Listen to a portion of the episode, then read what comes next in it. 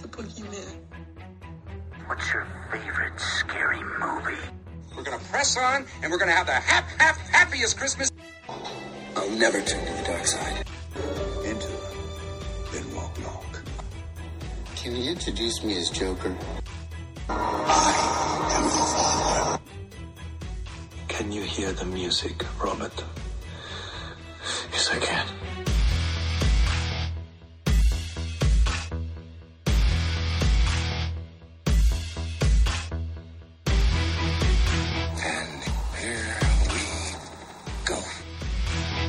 Hi, everybody, and welcome back to Phil with the Movies. I'm your host, Phil Walsh, and you're listening to episode number 96 of this ongoing podcast series that is for the love of movies.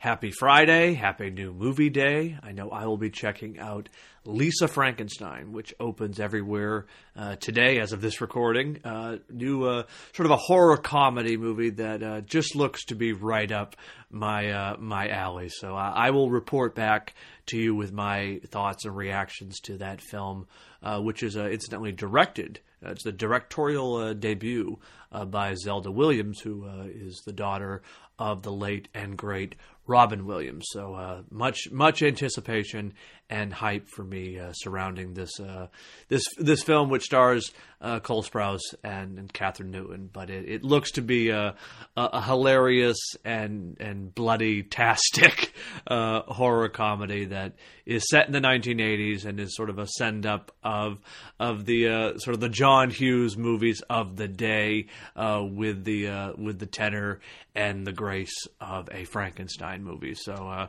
I'll report back to you uh, after I have seen the movie and give you my reaction. But uh, today, going to be talking about uh, a movie that I had teased out last week uh, that I now can uh, discuss freely since the embargo has lifted. Uh, but before I begin, just a little bit of housekeeping, as I often do at this point, uh, point of the show.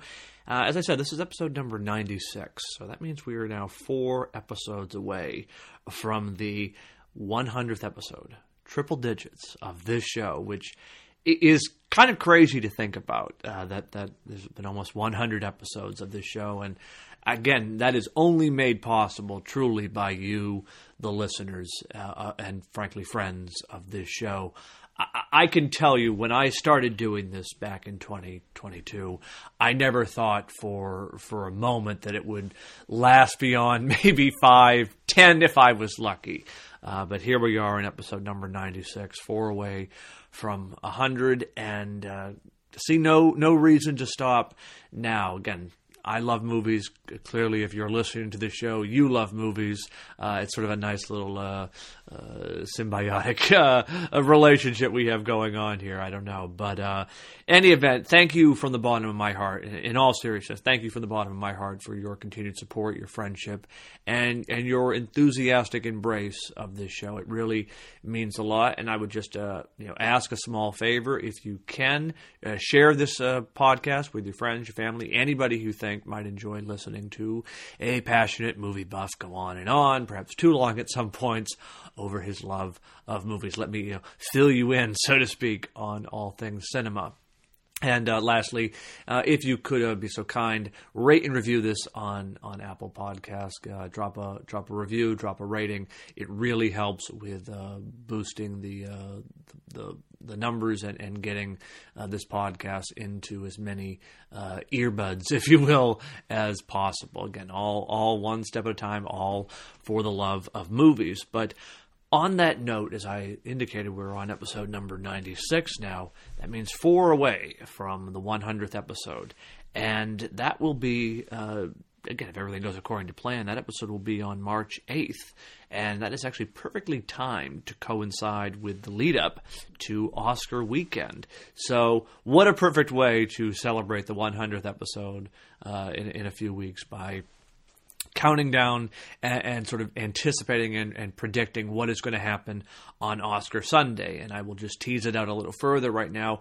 Uh, I'm going to do an episode that following Monday, the Monday after the Oscars, and give you my reactions to the uh, to the winners and, and to those who uh, did, uh, did did not go home with Oscar gold, uh, shall we say? But uh, again all, all, all aboard the Oppenheimer train, and I, I'm going to continue to uh, to say it and, and continue to uh, uh, declare my uh, my love for this film. As, as you all know, if you've listened to this show for many months, you know that was my favorite film of the year, and, and Christopher Nolan uh, remains my favorite filmmaker uh, of of all time. I think he is truly a cinematic genius, and I am just endlessly delighted that this film continues to garner the praise and, and appreciation uh, because I really do think it is uh, not not to use that uh, certainly overused word, but it is a masterpiece for all intents and purposes. So uh, again, all aboard the Oppenheimer train from now until Oscar Sunday, and even then, I'm sure we'll probably revisit the film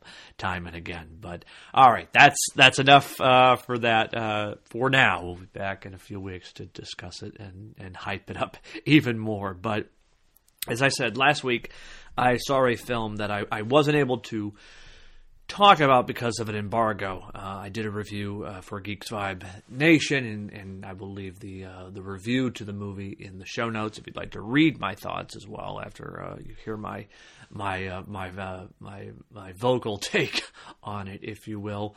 but the movie is called Molli and Max in the Future, and the best way I can describe this film. First off, let me just start off by saying I loved it. Th- this was a film that I, looking at the trailer, I wasn't entirely sure I would enjoy. Uh, it sort of it sort of fell into my lap by by accident. And again, watching the trailer, I was like, hmm, I don't know if this is going to be for me because, as I said, it's the best way to describe it. It's when Harry met Sally but set in space. So, right then and there, you have sort of a, a unique idea and image about what this film entails. And watching the trailer, I was like, well, I'll give it. I'm going to give it a try. I'm going to see how it goes. I'm writing a review for it, so again, we'll see. Uh, we'll see how it how it how it lands. Well, this is one of those instances where the trailer doesn't sell the film uh, as well as it could, or, or, or I should say, get past the trailer because the film itself is an absolute blast. it, it is a marvelous, funny, romantic comedy. And what I appreciate about this film is it has the look and feel of say a, say a Blade Runner. You know, it's very futuristic.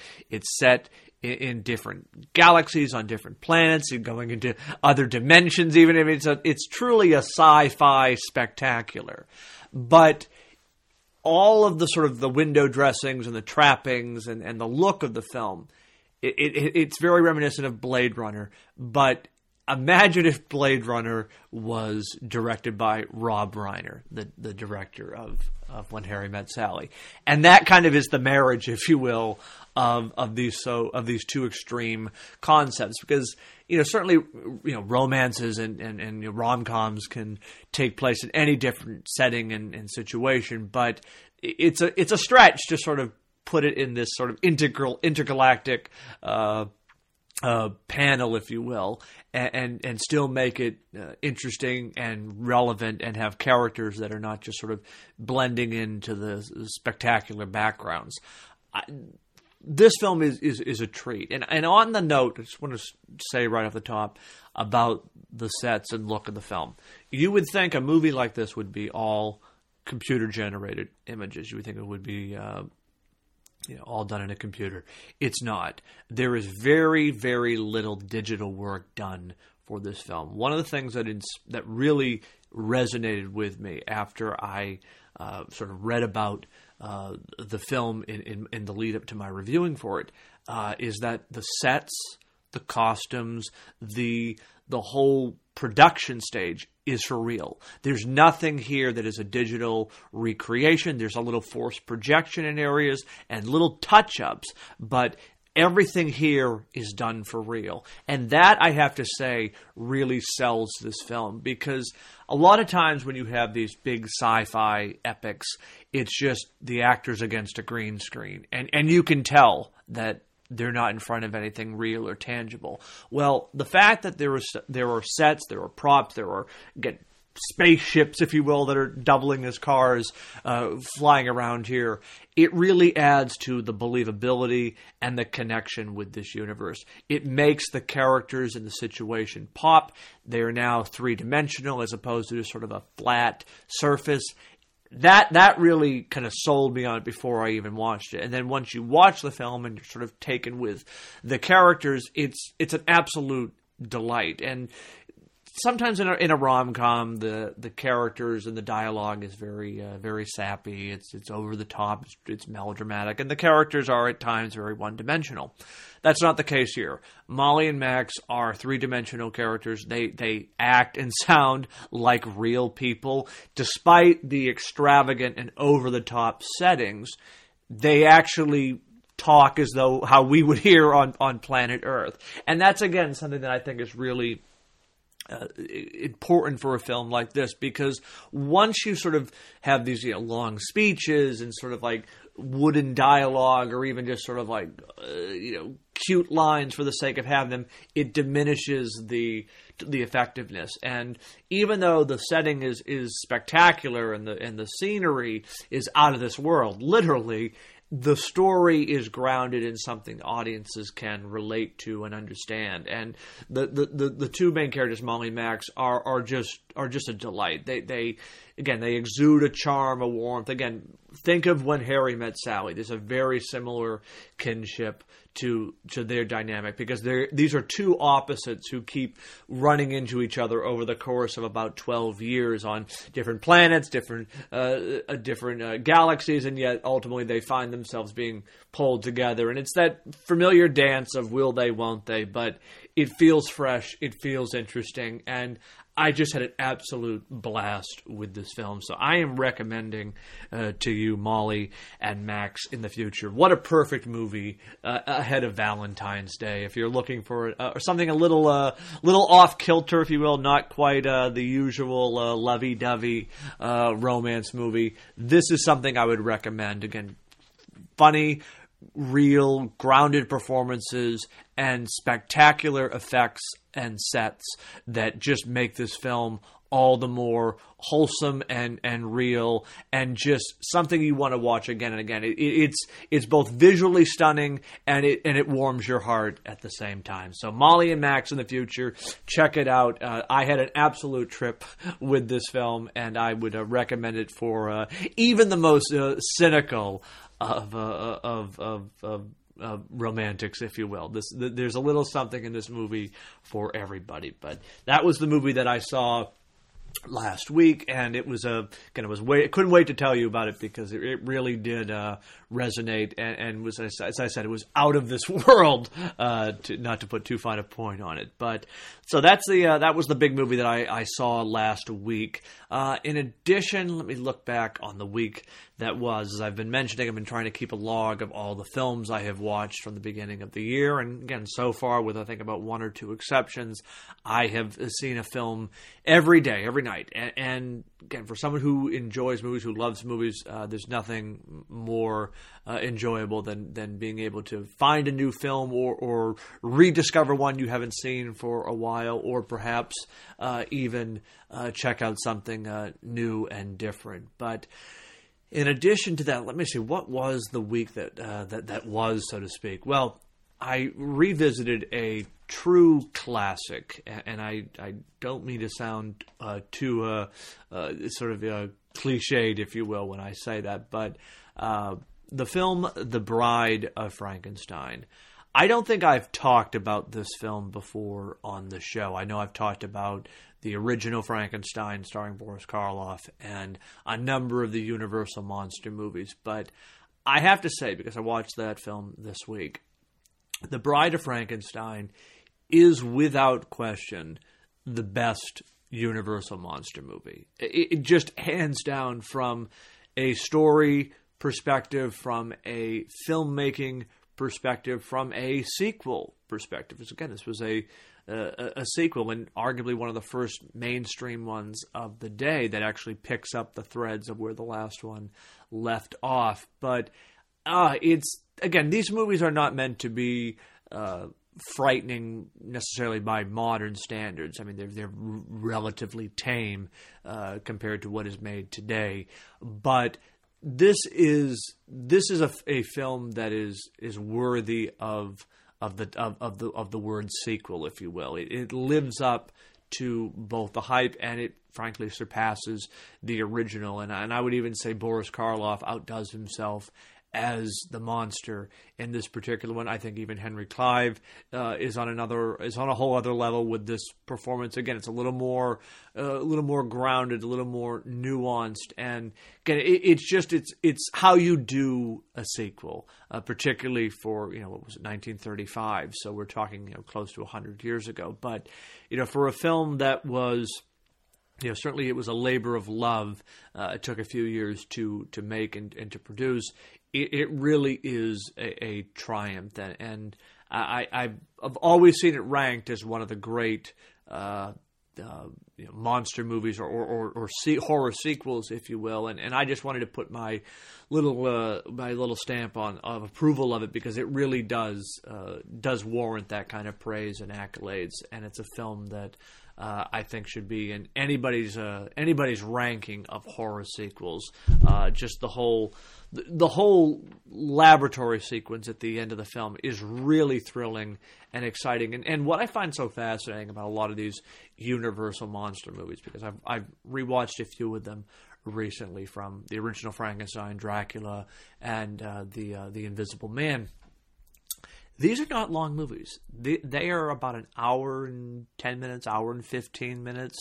And I mean, by today's standards, you know, people would like, "What? An hour and fifteen minute movie? That's that's crazy. How how can you do that?" But it's a it's surprising, but yet it's not, given how how sort of facile they are at at at, at or I should say, being economical uh, with with their storytelling, and, and, nothing is excessive. They really drill down to the to the nuts and bolts of the story and and the point they're trying to make, but yet it never feels rushed. Like again, going off of the Bride of Frankenstein, that never feels too too quick. It never feels too long. It, it really is that right balance, and I think it just sort of goes to that argument that runtime is really an imaginary concept because I think it's uh, Roger Ebert who famously said the, the, the, the, best movies are always too short and the worst movies are always too long or, or something to that effect and that is that is very much uh, the case and I just think it's it's rather fascinating how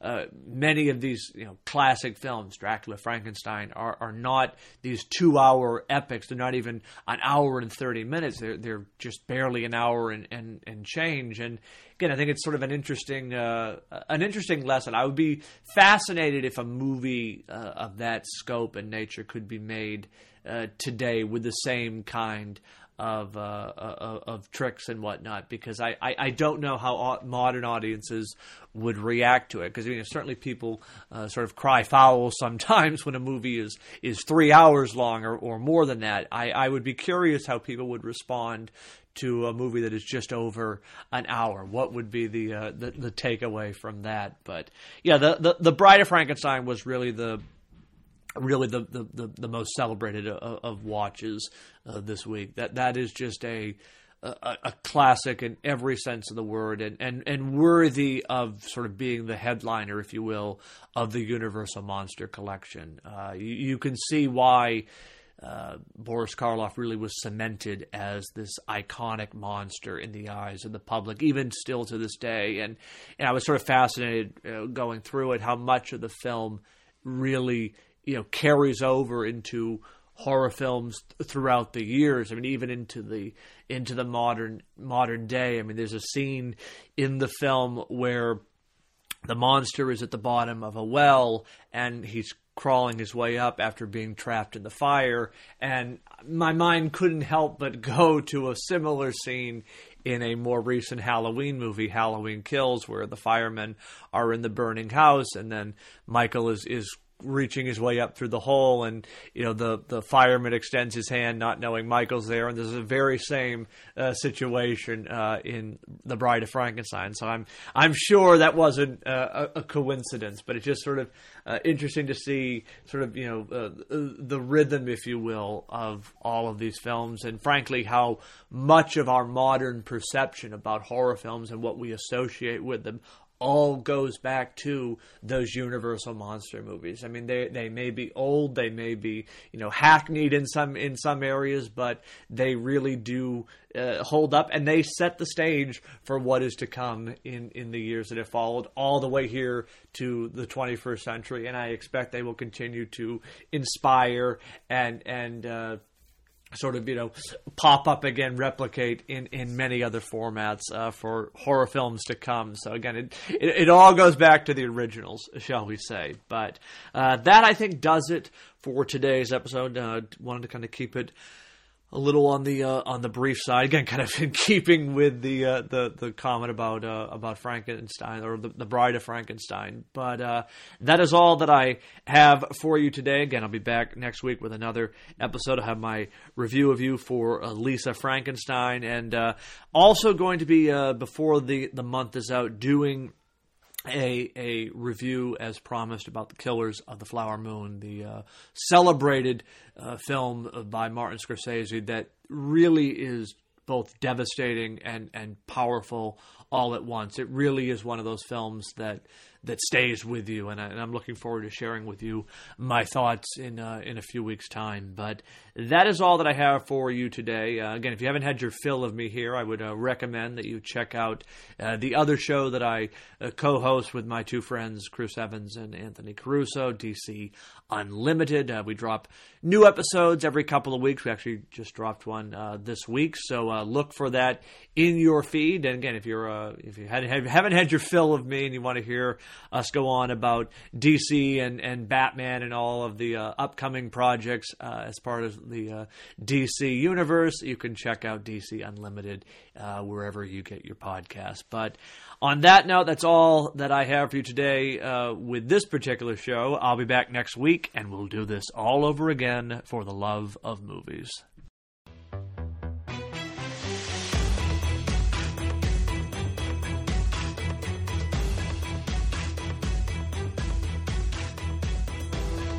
All copyright material used or referenced in this show belong to the rightful owners and is made possible by the Fair Use Act. Thank you for listening to Phil at the Movies.